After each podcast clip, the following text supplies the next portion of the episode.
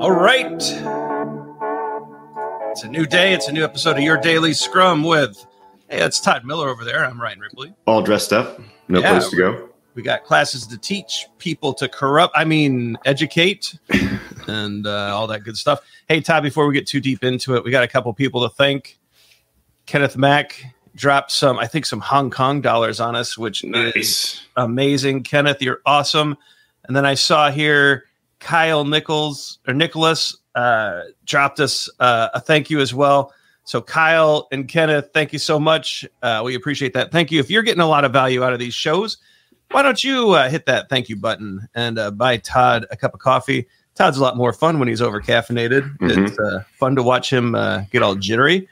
Um, so yeah, thank you to the two of them. That's awesome. We're glad you're getting value out of the show.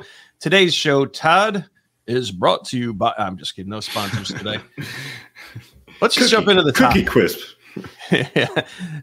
Soft cookies, Todd's favorite. So, Todd, a, a question's come up in some classes recently. I know you've heard this a few times. We we get this probably three or four times uh, a year. Uh, can we agile? That's not a good question. Yeah. How about can we, We use, agile? yeah. That's that's that's a Ryan problem right there. I did that. All right, can we use agile for big projects or just short-term projects? There seems to be this idea, especially with kind of project managers locked into um, some of the PMI kind of stuff, that uh, agile is cute for the small projects or the the proof of concepts, but when it comes to big important stuff, no go. Right. Yeah. So how do we deal with this? Yeah, this is a this is a, really big misconception. Um, how many times have you seen companies try to tackle big projects with waterfall, and then it's not going well, so they put agile in, and it doesn't work. Um, and then there, the, it, well, what it, it does work because it points out all of the problems that they actually have, right? Yeah. So um, specifically, let's not let's let's be more specific. Scrum. I, I've seen companies. We've been working on this for nine months. We developed a really good plan for it using all the PMI tools.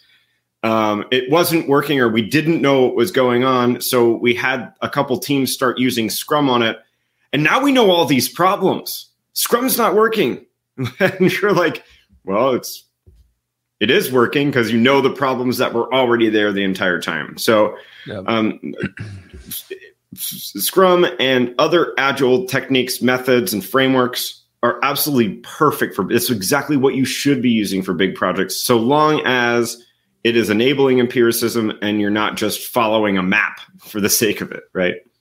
Yeah, I the the whole purpose of this, I, I I would say Agile gives us the opportunity to turn the big projects into smaller things, Mhm. right? Mhm. I mean, how many, you know, uh, what, what's some of the data that we teach in our classes, Todd? Forty percent of the features built by a team are never used by a customer.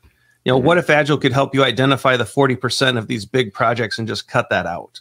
Mhm. Um, what if you could make new and better decisions more frequently because you're using feedback loops? and you can get customer feedback and you can figure out what's valuable, what isn't. You can amplify the good stuff, diminish the bad stuff, uh, and know sooner what's going to work and what isn't. Like that's the kind of stuff. And I, size has no bearing on this discussion, right? Empiricism is going to work great regardless of the size of the initiative, right? Yeah, I think you said something important there. We can take a very large project and try to break it down into smaller pieces and have those smaller pieces be incrementally delivered, right? Um, and that's what it's all about, right? Rather than say we need these 10 huge blocks and we success doesn't happen until all 10 are done, you can say, what is the path of the blocks that we need to deliver to actually get something into the customer's hands?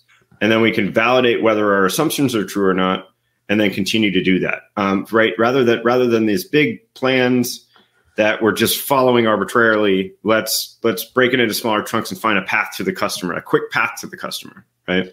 Yeah, and I and I think to amplify what Todd's saying there, um, we might learn that some of those big blocks aren't even needed. Mhm. Like, well, that's what we're we're trying to validate constantly, whether and stay aligned to a customer. So, are we building something valuable? Are we building something they need? And and if so, is there a way to really zero in on that need and and and really amplify the value there? So that works on any size project, in our opinion. Um, you might need some additional ideas bolted on as things get bigger, but hey, that's a scaling issue. We'll talk about that at some other time.